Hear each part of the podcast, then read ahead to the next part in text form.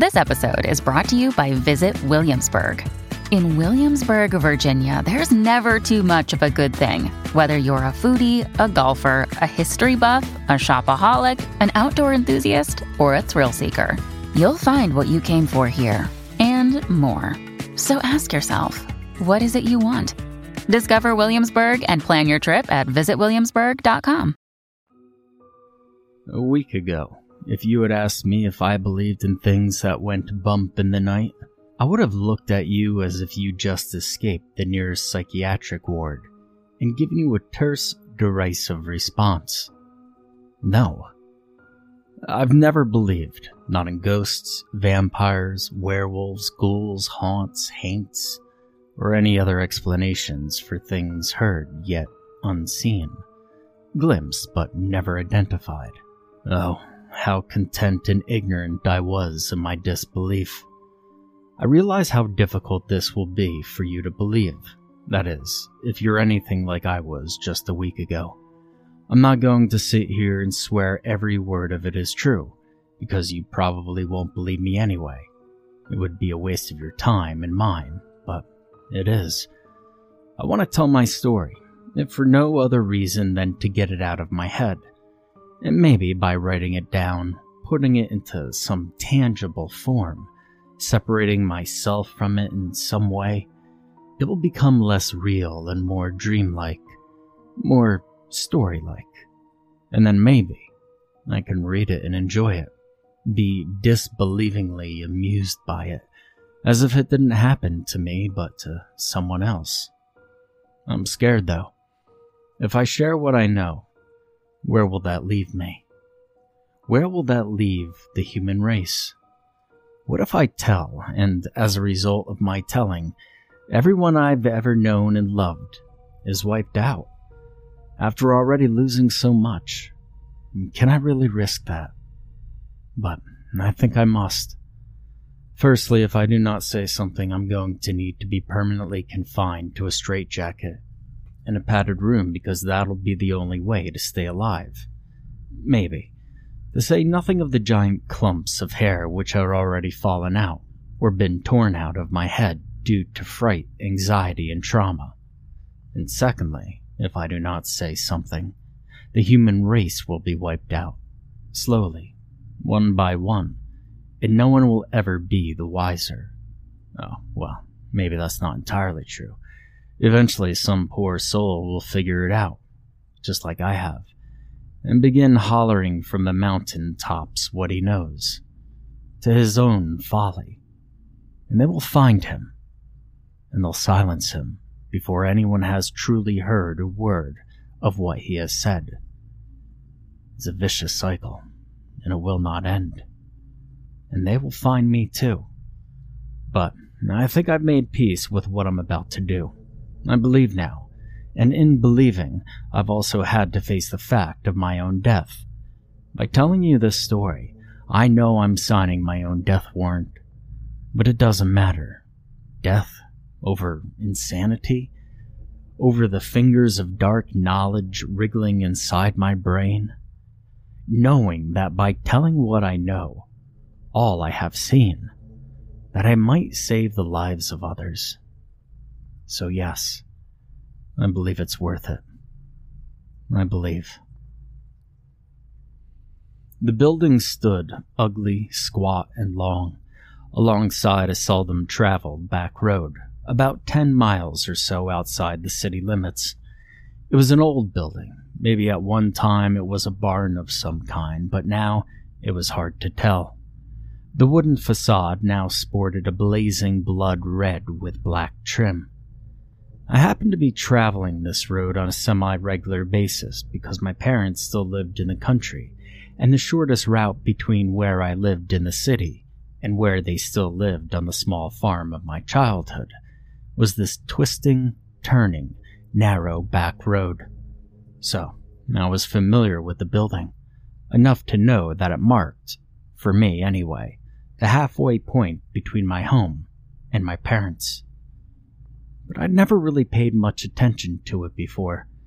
In fact, until recently, the wooden sides of the building had been severely warped, weathered, and molted down, forcing it into the general surroundings of trees, brush, and large boulders.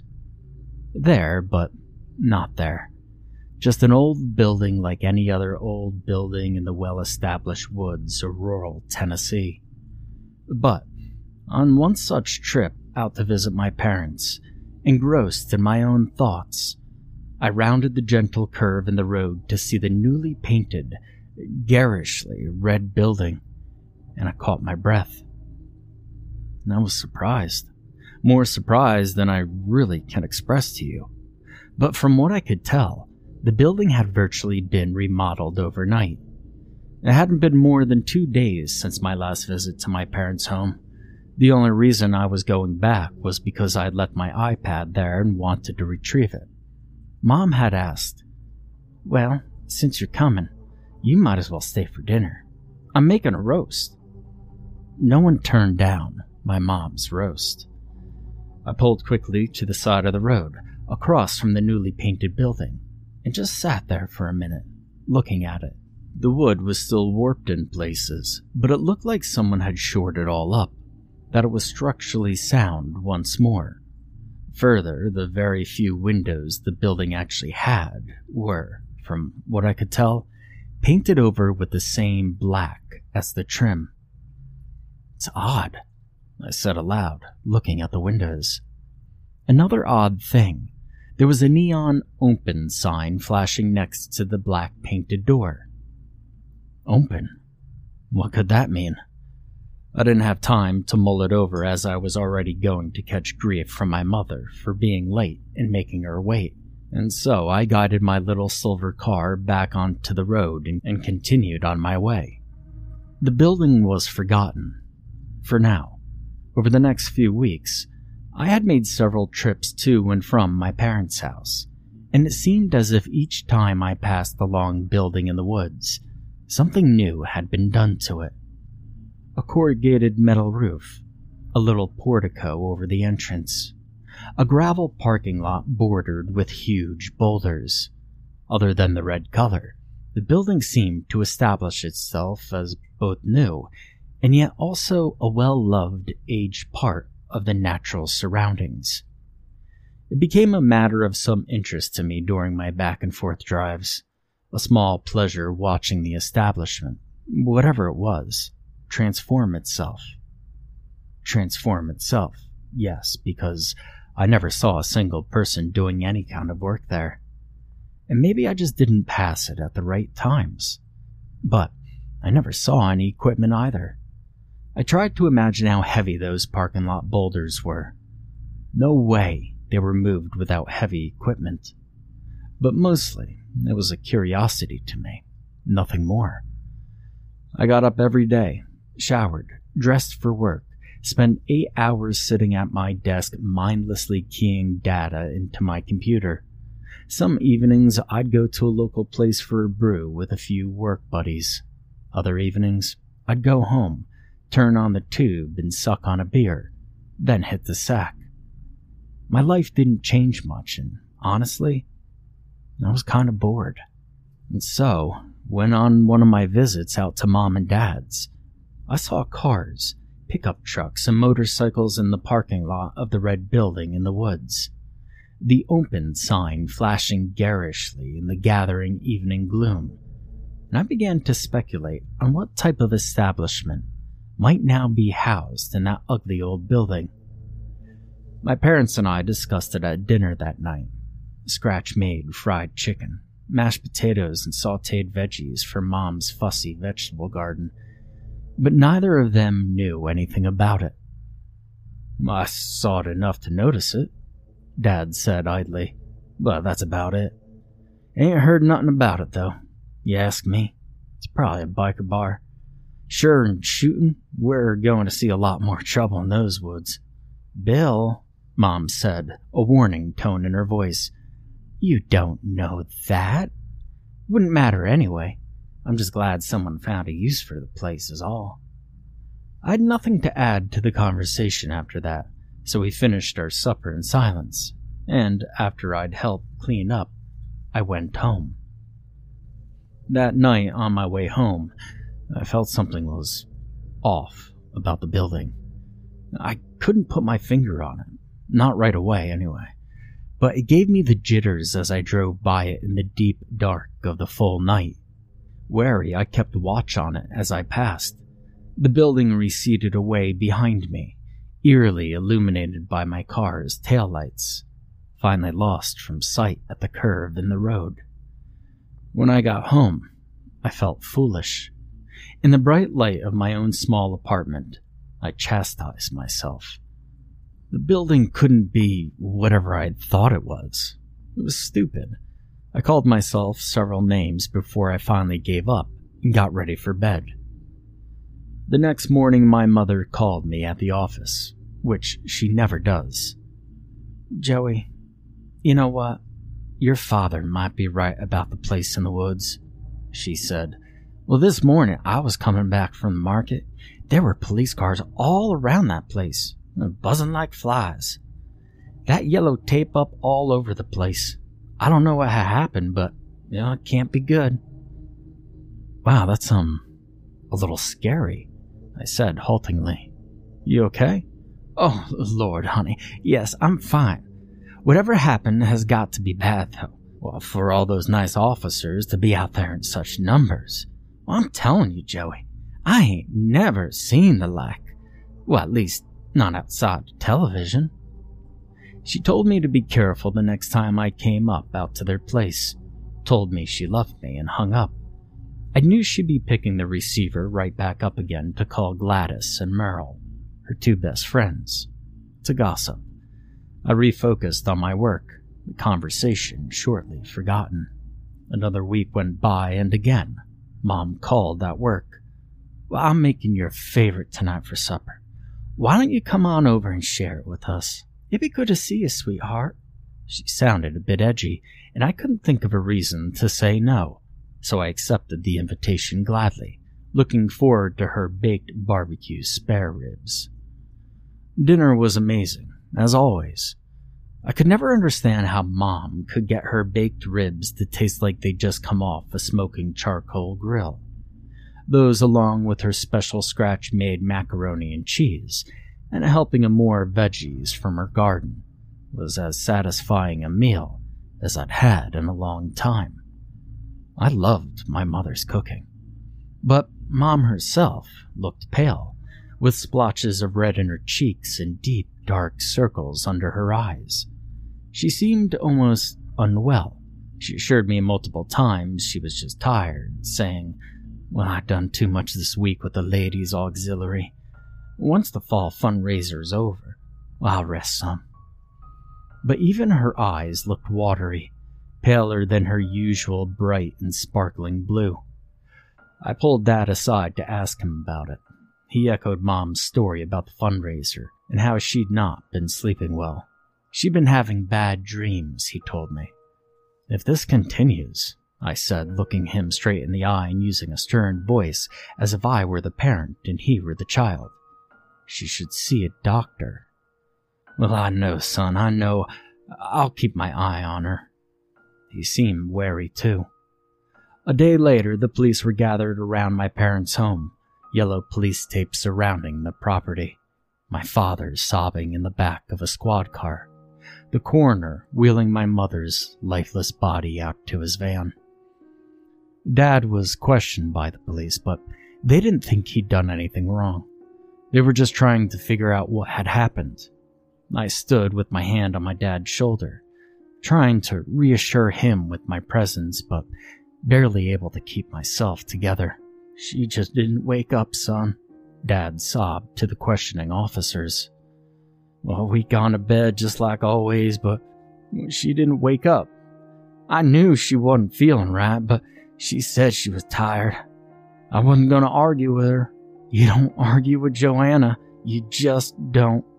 If she said she was fine, by God Almighty, she was fine. He stopped talking, hitched a breath, and began to cry again unashamed and broken. I was here the night before last, I offered, and proceeded to tell the officers about how she looked, how she acted, my personal observations, the brief discussion with Dad about trying to get her to see a doctor. I was as baffled as my father was, as aggravated as well. Finally, one of the officers said, Well, we're sorry about your loss, Bill. Yours too, Joe. Y'all holler if you think of anything else, alright? We nodded at them as they walked away, and then turned to embrace one another, crying on each other's shoulders. The loss of my mother was just enormous. I felt a hole in me so vast, it could have filled the entire universe and then some. And if I felt this way, I can only imagine how my poor father felt. Without discussing with him first, I decided I'd move back home for a few days, at least until I could get a handle on myself and on my father, on the situation even. We had a funeral to plan, and it would be easier on both of us if we were just together. Dad seemed grateful for my presence, though he never actually came right out and said it. He was a man of a very few words. I was allowed to take three days off from work for bereavement leave, a meager offering from the corporate machine. And so I worked until the day of the funeral, then took time off to grieve with my dad. Now, I don't want to talk about the funeral. I can't. It was probably the most horrible day of my life. Suffice it to say, between Dad and myself, along with a sea of mourners, Mom was buried with an ocean of tears and a field of sunflowers. Afterward, the little farmhouse was inundated with well intentioned folks bringing casseroles and pies and offering assistance wherever and whenever. We numbly accepted the offerings, held awkward wooden conversations, which afterward were not remembered in any great detail, if at all, and we took comfort in one another. Dad and I, we'd always been close. He'd show me how to use each piece of equipment on the farm, taught me how to milk the few cows we'd owned. He kept me busy, occupied with chores and other things, and every time I'd complain, he'd said with a wiry grin, Just building your character, son. You'll thank me someday. He taught me how to drive when I'd been 12, just a few turns around the barren back field, but I'd felt as if I were floating on cloud nine. None of my school friends knew how to drive yet, and therefore I drove the tractor too. Dad never said much, but when he did speak, I listened. He was gentle and kind, and though he never said the words, I love you, I knew he loved me. Every action spoke of his love for me. I never once doubted. I knew how lucky I was to grow up with two loving parents the way I did. These days, so many people I knew were the product of broken families. We got along fine out there in that little farmhouse. But about four or five days after the funeral, Dad said, Joey, you go on home now. You got to keep living and you don't need to babysit your old dad. I argued with him, saying it was fine. I wanted to be there, you know, because I did. But he all but shoved me out the door. I didn't argue with your mama, he said as I stepped out the front porch, and you sure as heck ain't gonna argue with me. Now you get. And that was it. I was dismissed. And though I honestly worried about him out at the farmhouse alone, well, I had to admit, I was glad to be heading back to town, to my boring life, because every minute I spent at the farmhouse, another hole was carved out of me. Grief was, quite literally, beginning to eat me alive. On the way home, I passed the old red building as usual and once again felt something not quite right about the place. I dismissed it though. I was too absorbed in my grief. Life returned to normal, or as normal as it could get. Dad and I talked on the phone every day. He played his part and I played mine, but we both knew our lives were lies right now. Both of us just going through the motions. The loss of wife and mother, simply too huge. And then one day, about two months after Mom had passed, I couldn't get in touch with Dad. I tried for our usual morning phone call, and well, he didn't answer. I assumed he must be outside working on the barn. There wasn't a phone out there, and I tried again an hour later and no answer. I tried several times throughout the day, growing increasingly concerned with each unanswered call, until at five o'clock I leapt up from my desk and practically raced for the exit. There was an uncontrollable urge driving me to go to the farmhouse. Just call it a gut feeling. Now, I guess I don't need to tell you what had happened. Not really. But I buried my father next to my mother less than two months after she died, with his favorite pair of work gloves and a rustic bunch of wildflowers, instead of, as it had been with Mom, tears and sunflowers. I stood there, blindly watching the gravediggers refill the hole in which my father's casket now rested, and I allowed grief to overtake me. When I'd sufficiently recovered, the hole was filled, the cemetery workers were gone, and it was nearly full dark. I'm not going to regale you with the day by day stuff. You see, I inherited the farmhouse and my parents' meager savings, plus all the equipment, the land, the animals. As much as it pained me to let go of so many pieces of my childhood, I alone could not take care of the farm and keep my job, and so I sold off some parcels of the land, along with most of the farm equipment, animals, and other things, until I'd managed to offload enough that I felt I could live there, take care of the place as mom and dad would want me to, and continue to commute into the city for work.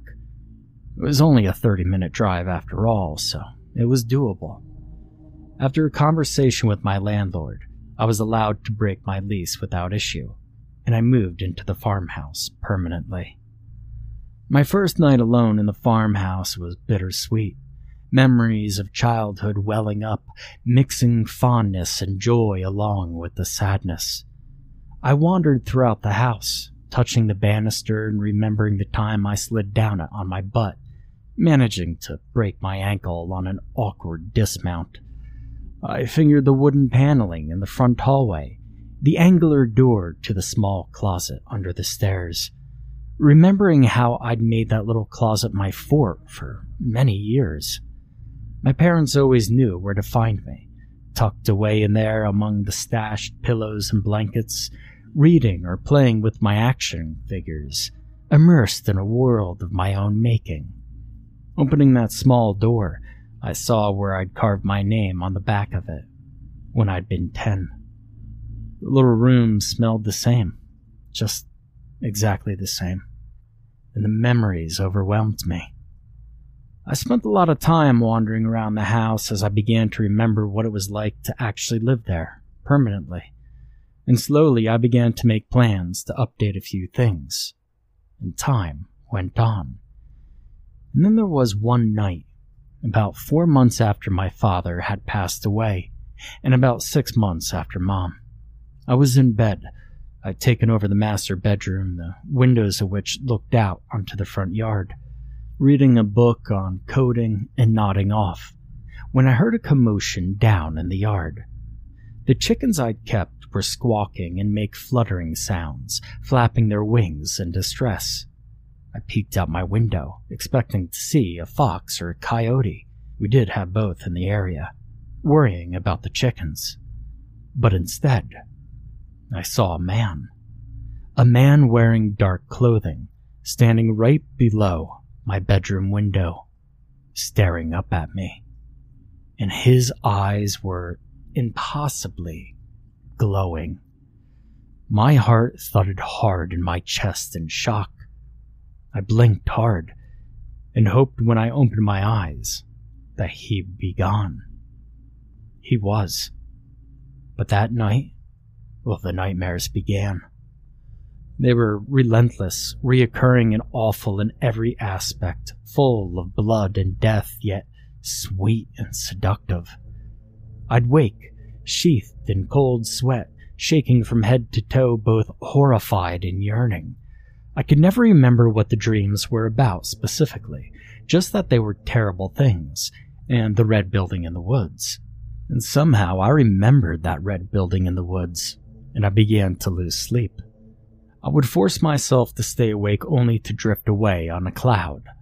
On a light, beautiful cloud, with music and a voice beckoning me in the mist. Mom's voice. Joey, she'd say. I couldn't see her face, but I knew it was her voice. Joey, well, everything's just gonna be alright. Your father's here now, too, and everything's going to be alright. Sweet. So sweet to hear her voice again. But it bothered me, too. There was something about it that bothered me. Every night I'd try to stay awake and drift off only to hear Mom's voice again. And one night I snapped upright out of sleep, suddenly understanding what was making me uncomfortable. Mom didn't talk like that. She clipped her words. Everything instead of everything. Gonna instead of going to. She'd say fine instead of alright. I was immediately angry with myself. My mind, my stupid college educated mind, was messing with my memory of my mother. It was her voice for sure, but not in the way she'd speak to me. She was born and bred country girl, raised on cooking lard, butter biscuits, hard work, and prayer. And I wanted desperately, so very desperately, to hear her voice speaking in the way she would speak. But that aspect became just another part of the terrible nightmares, and I couldn't fight it. Soon the dream would change, though. I would climb out of my bedroom window, jump from the second story of the house to the brown grass below, lithe and agile, and run miles and miles to the red building in the woods. And once there, I would walk up to the front of the building, look at the flashing open sign, and see my hand reach out to open the door and wake up sweating and shaking in my bed. I attributed these dreams to grief, and for a very long time, I let them slide. Folks at work began to comment on how tired I looked. I'd gotten used to it myself. It was many weeks before I made the connection. My current pale face with red splotches and dark circles under my eyes was the same face my mother had two days before she died. I hadn't seen my dad for a few days before I found him dead, but I suddenly suspected he, too, would have had the same pasty complexion with sickly roses in his cheeks and charcoal ashes under his eyes. Sleep deprivation. It had to be. There wasn't another explanation for it. I went to the doctor and he pronounced me ultimately healthy, though slightly anemic, and prescribed a pill to help me sleep. Anemic? I questioned him. Yes, but only very slightly, he had responded. It's quite common, especially if you aren't sleeping or eating well. At this, he pointed at my chart indicating the 20 plus pounds I'd lost since my last visit, just before Mom passed. Look, he said matter of factly, just try the sleeping pill. I prescribed a very low dose so you can see how you do. Some people don't need any more than this. If it helps, then great. If not, well, make another appointment to come see me again in two weeks, and we'll just do a follow up. Okay? Yeah, alright, I responded, taking the prescription from him. Oh, and, uh, Joe, make sure you eat some more. You really are getting a little bit too thin. Iron rich foods, too. That'll help with the anemia. Spinach, beans, you know, stuff like that. You could cook it up or, wait, Hang on. He reached behind him. Here, just take this, and handed me a brochure called The Iron Rich Diet. Now, I didn't like the idea of the sleeping pills, and tired as I was, I felt like taking them would be a bad idea. I wasn't sure I was quite that desperate yet. But that night, in my dreams, my mother's voice said to me, It is going to be okay now, Joey. Your father is here too. He agrees with me. Take the pill, Joey. Needless to say, I was awake for the rest of the night. When Kevin, my supervisor, called me into his office a few days later, he told me he thought I ought to take some time off.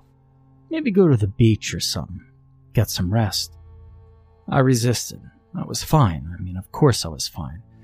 You're not fine, Joe, and you know it. Listen, I didn't want to have to pull this card, but you're making it kind of hard not to. Your work's starting to get sloppy. I need you in top form. Every account here relies on your data, and if that data can't be trusted, well, well, let's just not go there yet. Just go get some rest. Somewhere not around here, okay? I was stuck. Okay. I mumbled, feeling hollow. Joe? He said as I turned my back and started for the door. Yeah? I responded. You'll be okay, you know? It's grief. It's, um, it's a tough thing. Makes us, uh, feel all kinds of things. Makes us do stuff or forget stuff we wouldn't normally do or forget to do. Grief sucks, Joe.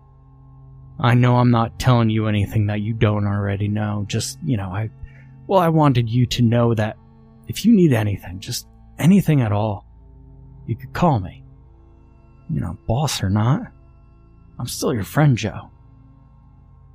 In an odd way, I felt better. Thanks, I said and left. I felt at odds with myself. What did I do? Just take off and go to the Bahamas for a week? I could afford to do that after selling off so much of the farm in order to make it manageable for me. It wasn't a question of money, it was a question of what? What was holding me back? I mean, something was, that was for sure. For reasons I could not explain, I understood I could not simply go to the beach, catch some rays, drink a few beers, and come back refreshed. A new man. Now, Something was holding me here. I wonder if it is grief. I wondered aloud. Maybe, I answered myself silently. I drove home from work that day in a daze.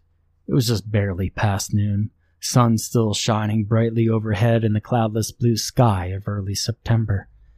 I took the curves in the road easily, nearly by rote, thinking about my options, distracted. I rounded a curve in the road and was startled out of my self evaluation by the sight of the red building. Neon sign flashing, open, open, open. And almost without thought, I found myself pulling off the road and into the gravel parking lot. There was a car and a few burly motorcycles parked in the lot. I'd seen it busier on other occasions, but now it was probably deserted. I sat in my car for a few minutes, wondering what I was doing there. I didn't even know what this place was, for sure.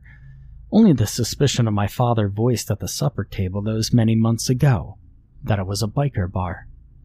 A bar. Which meant beer. And I'd never wanted to drink more badly than I did right at that moment. And so, without further thought, I left the car and found myself walking slowly up to the entrance of the red building in the woods. I saw my hand reach for the knob on the door and turn it, giving the wooden barrier a slight push to open it. And what I saw on the other side of the door had me stopping in my tracks. Six men sitting side by side at the bar all turned to stare at me simultaneously. It was very disconcerting.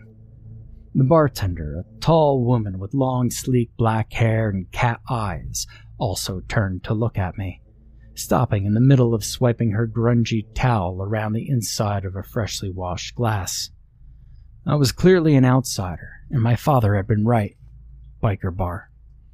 The men all wore black leather pants. Some wore leather jackets or vests.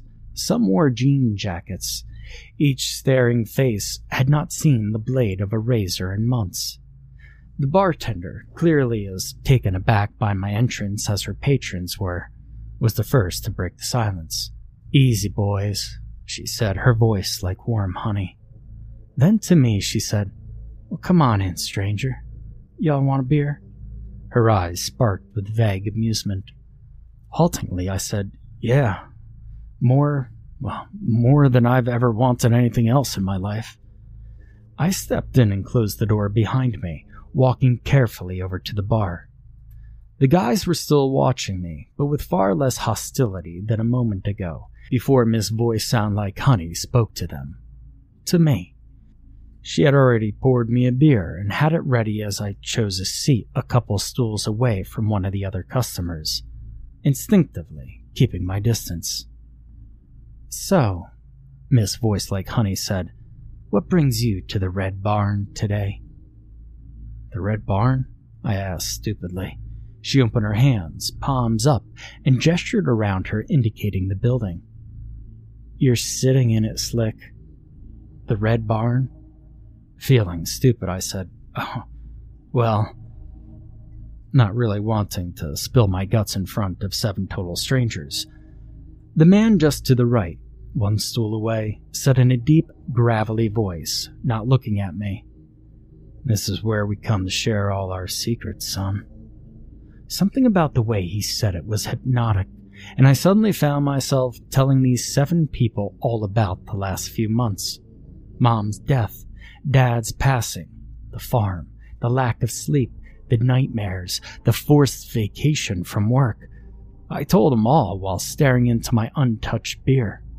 And when I fell silent, I took a deep breath and then downed my entire beer in one go.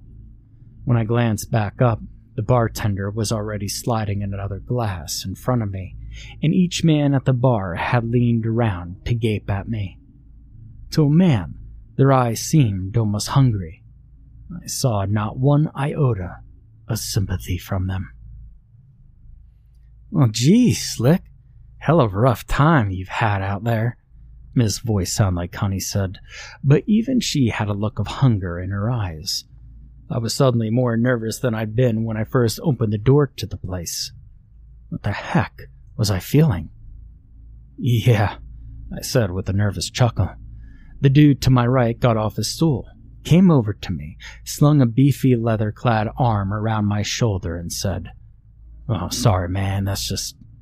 Well, that just fucking sucks. Let's get a drink. Nerves gone, his stone like voice once again hypnotic. I agreed. Yeah, let's get a drink. Before I knew it, tequila was flowing faster than I'd ever drunk it before, and I was completely wasted in less than 30 seconds. Man, you're a lightweight, the bartender said, amused. Slurring my words, trying to stop the room from spinning, I grinned stupidly at her and asked, What's your name? Well, Honey, my name's Vanessa, she said, though folks usually just call me Nessa. That's. I paused, trying to remember how to speak. That's a nice name, Nessa. My name's Stone, Gravel voice offered. I laughed. He looked at me accusingly, somewhat offended.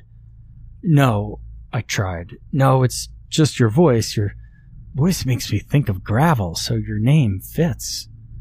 Speaking was getting hard. Language was beginning to evade me. English. I spoke English, right? Stone relaxed a bit, and he grinned. Now, did I imagine it, or were his teeth sharpened to wicked points? It didn't matter, though. You see, drunk me was happy. Well, you know, it's no, you're. I think you're my. uh You're my new best friend. And then I passed out my head on the bar. When I awoke, I didn't know where I was or how long I'd been out.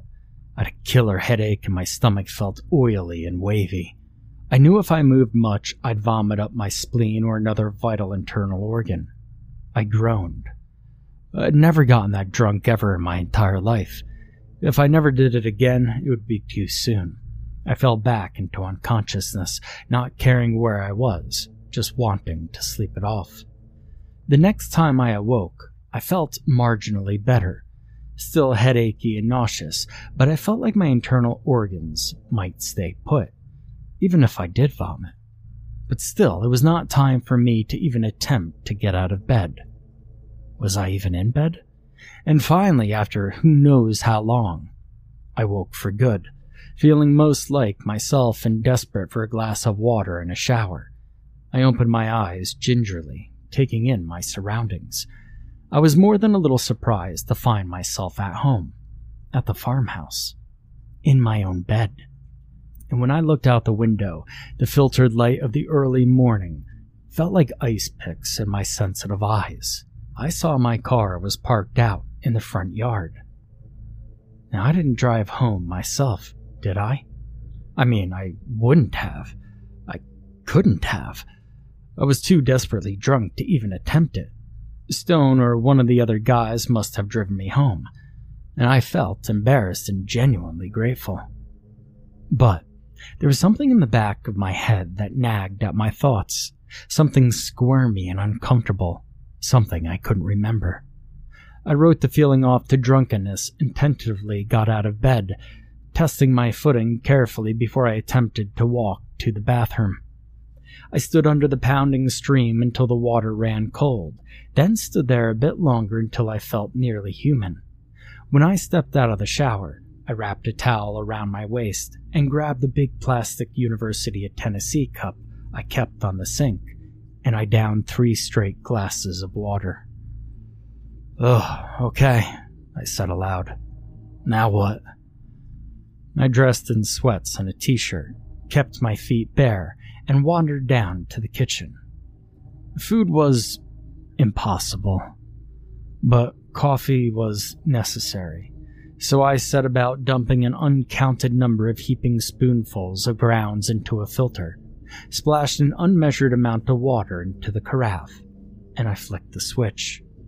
While the brew percolated, filling the small kitchen with its life affirming scent, I leaned against the counter, the heels of my hands pressed to my eyes.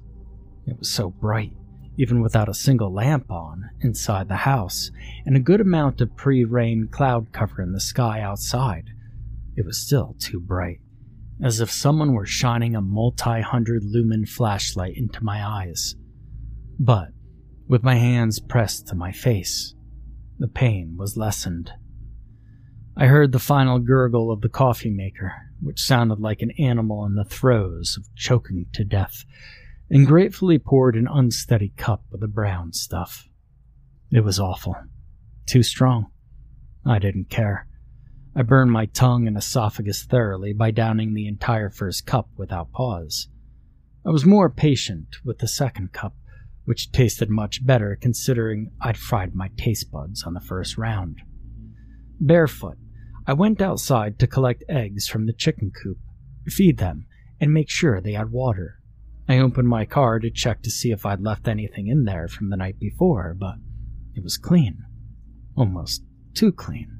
And I wondered, did Stone pick up after me? It just seemed weird. I went back into the kitchen for a third cup of coffee and brought it out to the front porch to sit and sip for a while. It was definitely going to rain. I heard the phone ring inside and it startled me slightly, making me slop coffee on my t shirt.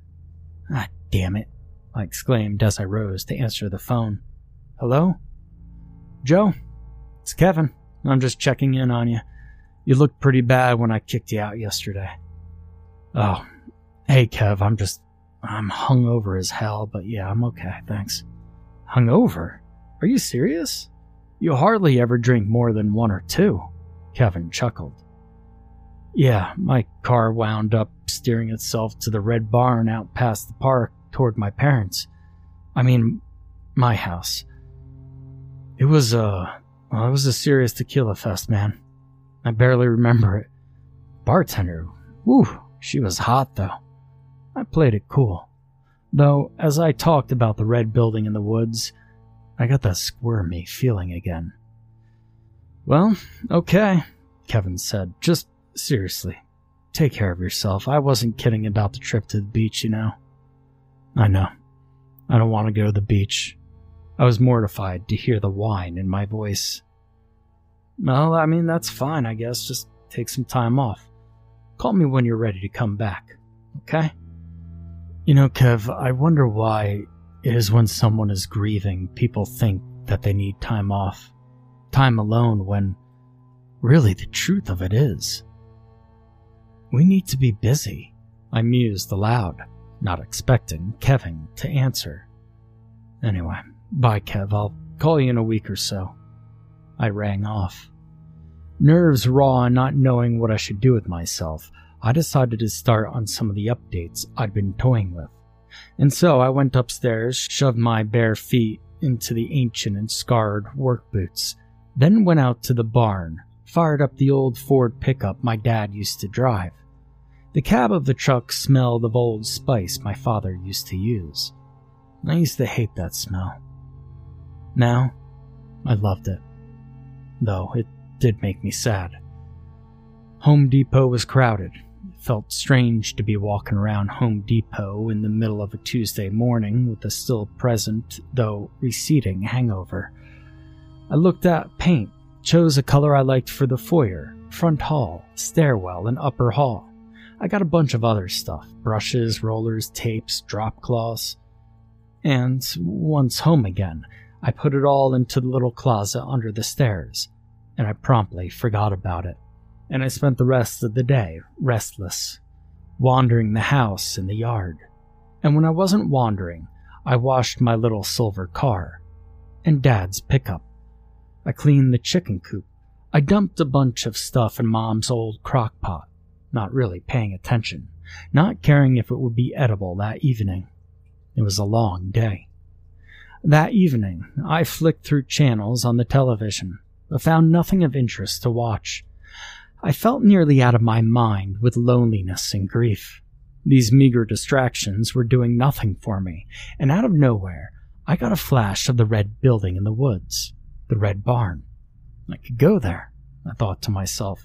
At least I'd be able to have a drink. Maybe Nessa would be there. Energized with the vague outline of a plan, I went upstairs to put on jeans instead of sweats and to change my coffee stained t shirt. I found a mismatched pair of socks and put the scarred boots back on, and when I looked for my wallet, I couldn't find it anywhere. I nearly spent half an hour looking for it. I even looked in the freezer though God knew why I would put it in there. Maybe it was in my car, but I halted that thought almost immediately. My car had been cleaned out. Well, I wanted to drive over there anyway. Maybe I'd left my wallet at the Red Barn last night. I mean, surely Nessa, if she'd found it, would have stowed it behind the bar, right? And driving more carefully than usual since I was operating a motor vehicle without my license in my back pocket, I steered my car to the red building in the woods.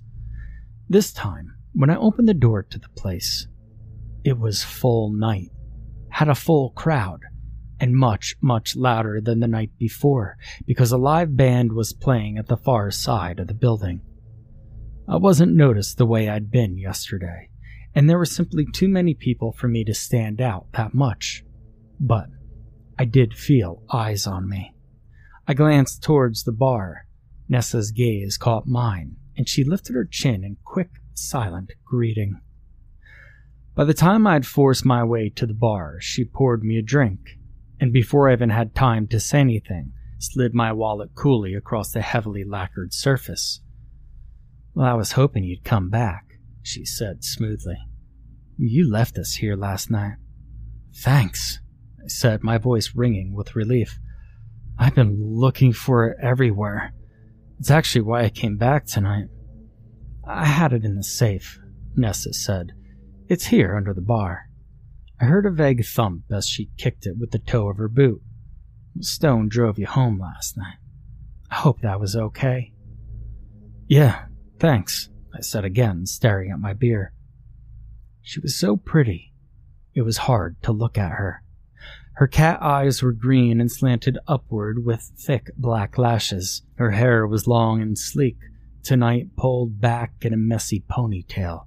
She wore a red tank top and black leather pants. Her upper right arm had a tattoo, some symbol I didn't recognize, but I didn't know her well enough to ask her anything about her skin alterations. Plus, it was none of my business what she did to her skin. I silently sipped my beer for a while as Nessa continued to work the bar, taking and filling orders with a rhythm that was hypnotizing to watch. I hadn't been there very long when I felt that familiar leather clad arm clamp around my shoulders in a squeeze. It was Stone.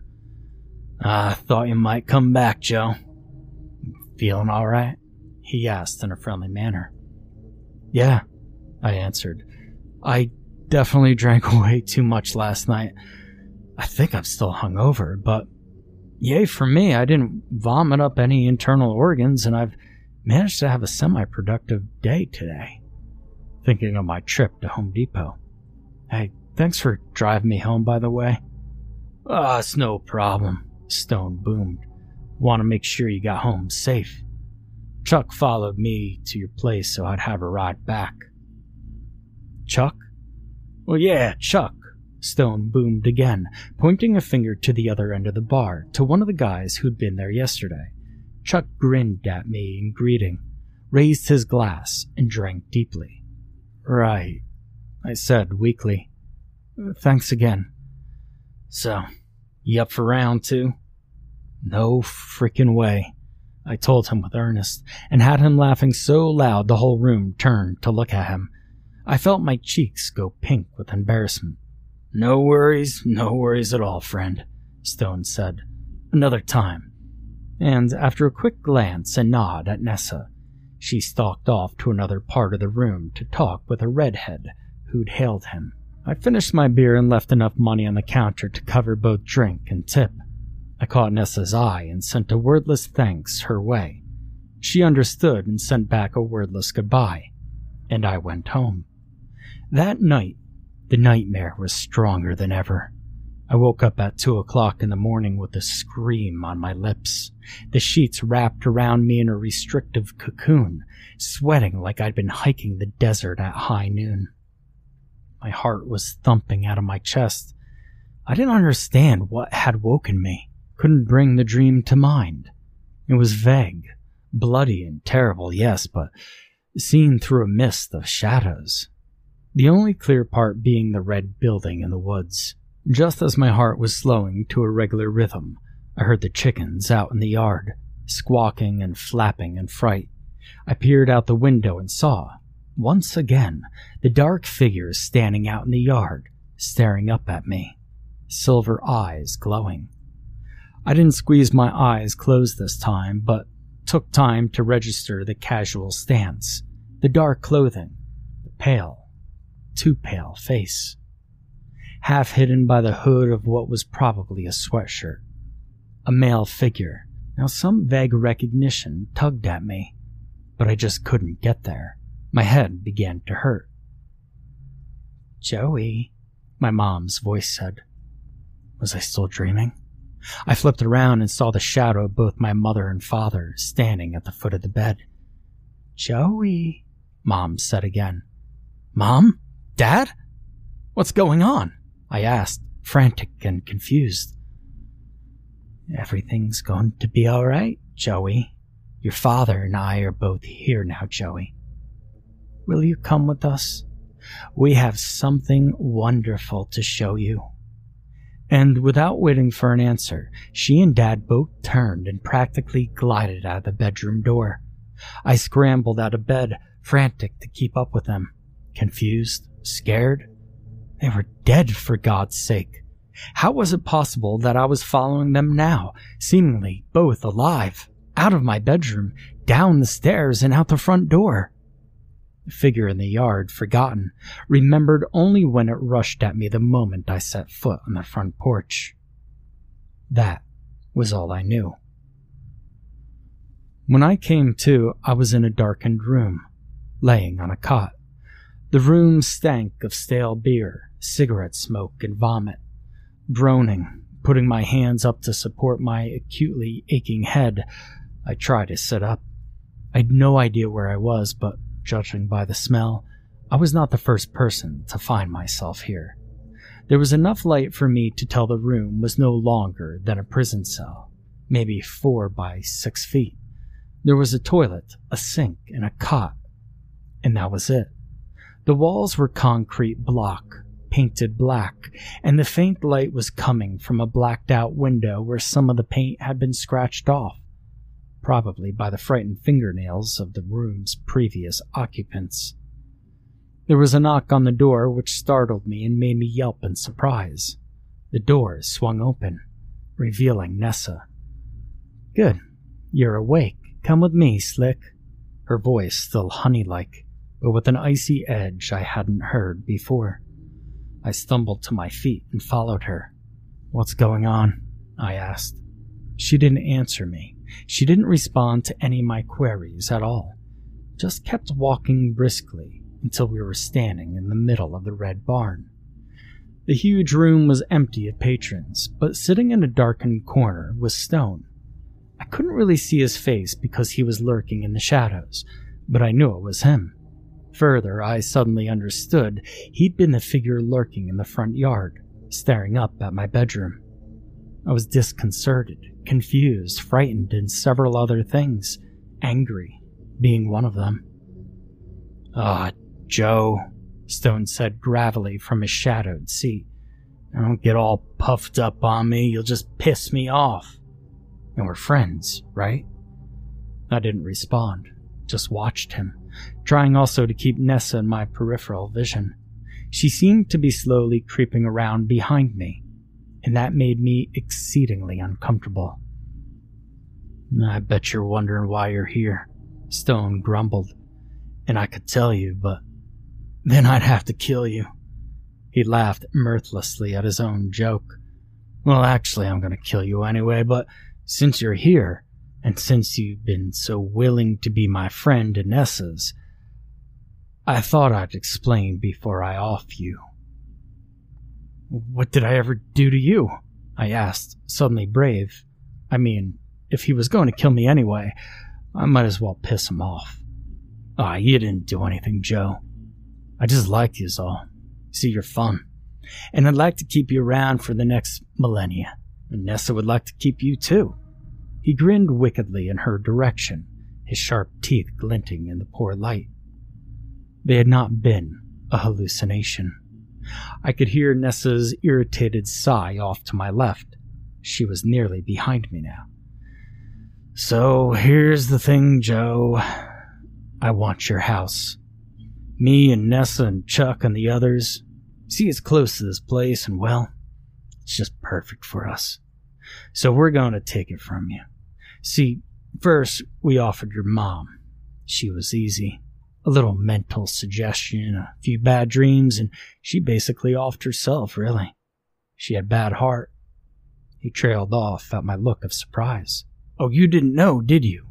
Well, I'm sure there were a lot of other things your parents never told you. You can ask them later. They're in the back. He grinned again, making me break out in goose flesh. Anyway, Mommy has a heart attack during the night and simply doesn't wake up the next morning. Daddy was upset, so upset he pined away for your mom until he, too, was ours for the taking. Again, a few bad dreams, one wickedly fun hallucination, and whoops! Those stairs just jumped up and tripped him. Too bad for you. But, you know, I like your dad. Well, I like your mom, too. They'll be good company for when you join us. Why would I join you? I asked critically, hatred seething, barely contained just beneath the surface of my skin. Why? Why? Because I want you to, that's why. Stone answered, as if it were the easiest thing in the world. I want your house. I want you to hang around for a while. Well, Nessa chose you, and she wants you to hang around too, among other reasons. That's not good enough. I growled at him through clenched teeth, amazing myself at my own bravery. Tell me the real reason, Stone.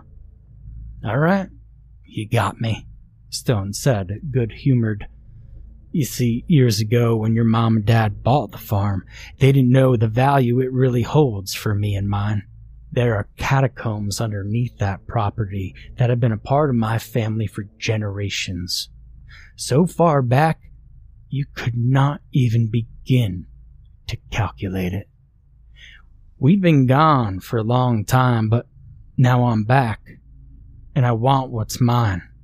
It was never yours, never your parents either, and it never belonged to anyone else who falsely held the deed. He sneered at the word to that house and the surrounding lands. I sold most of the land, I said. I know. You sold all the land to me and mine. We're everywhere now. taking over you useless humans one by one. Your parents could tell you all about it later, but for now, I want you to say yes. You just say yes, and I'll make your death quick and painless. If fight me, well, then you'll suffer for weeks before you finally join us. Who is us? I asked.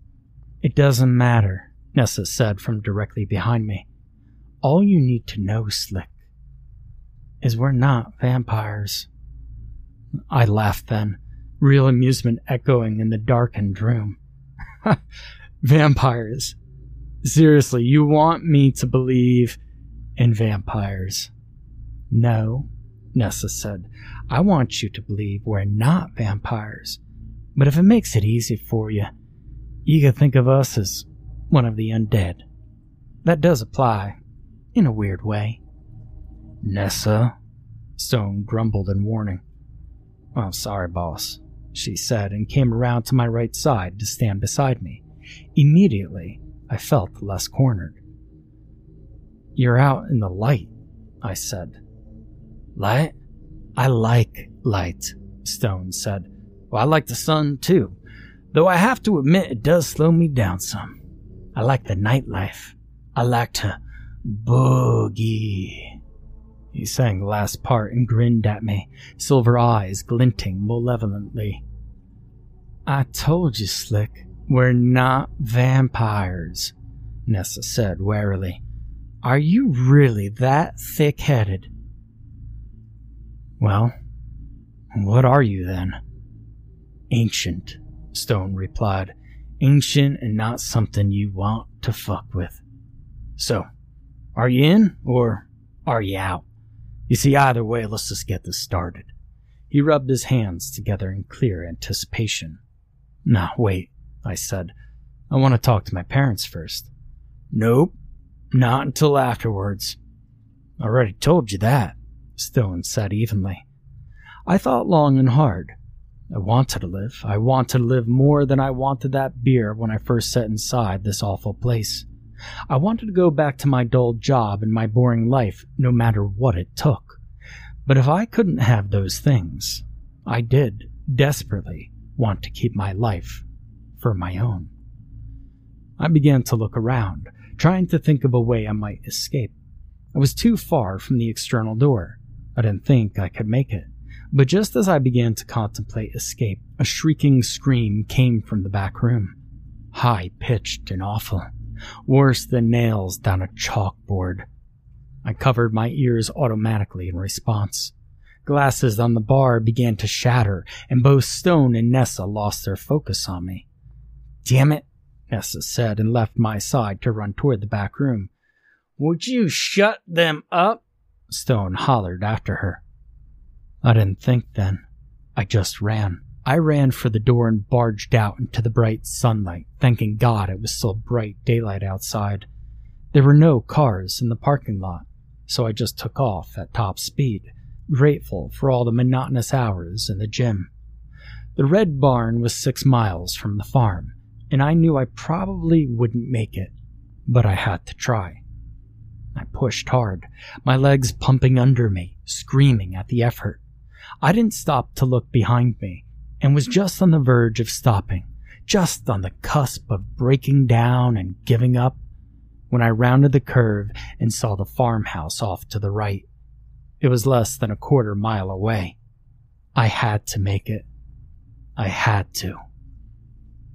I ran again as fast as I could, my strength fading quickly, my heart pumping hard, my breathing becoming ragged, and made it to my little house.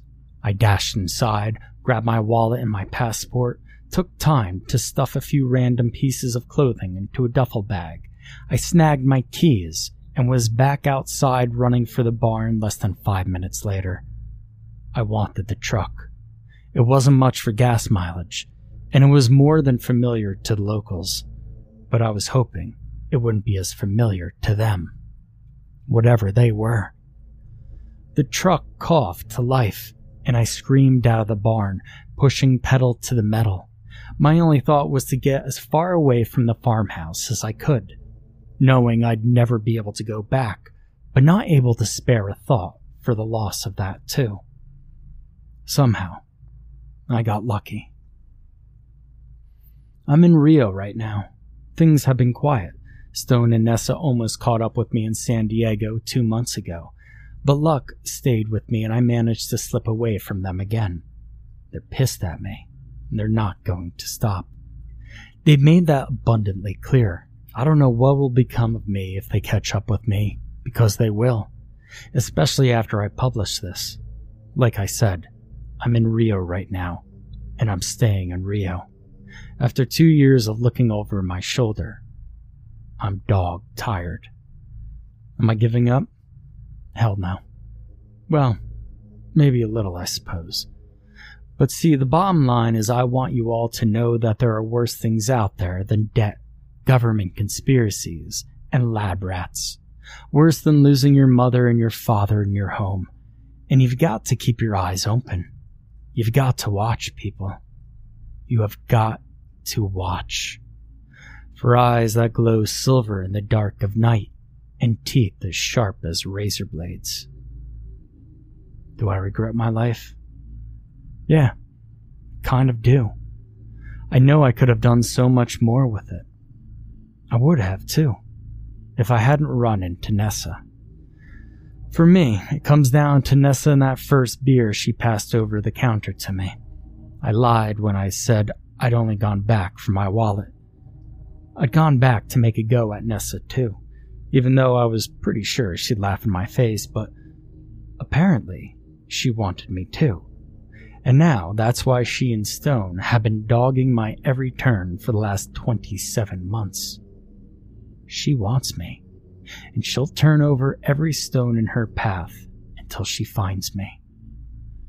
I realize now it was my parents in the back room of the building in the woods, my parents making all that awful noise as a distraction, so I could run. At least, that's what I think anyway. And so, for my friends, I guess I just want to say I'm sorry. I know you don't believe me, and that it'll be easier for you to believe I'd bolted out of grief. But that's only partially true. I ran to save my life, and now I'll die to save yours.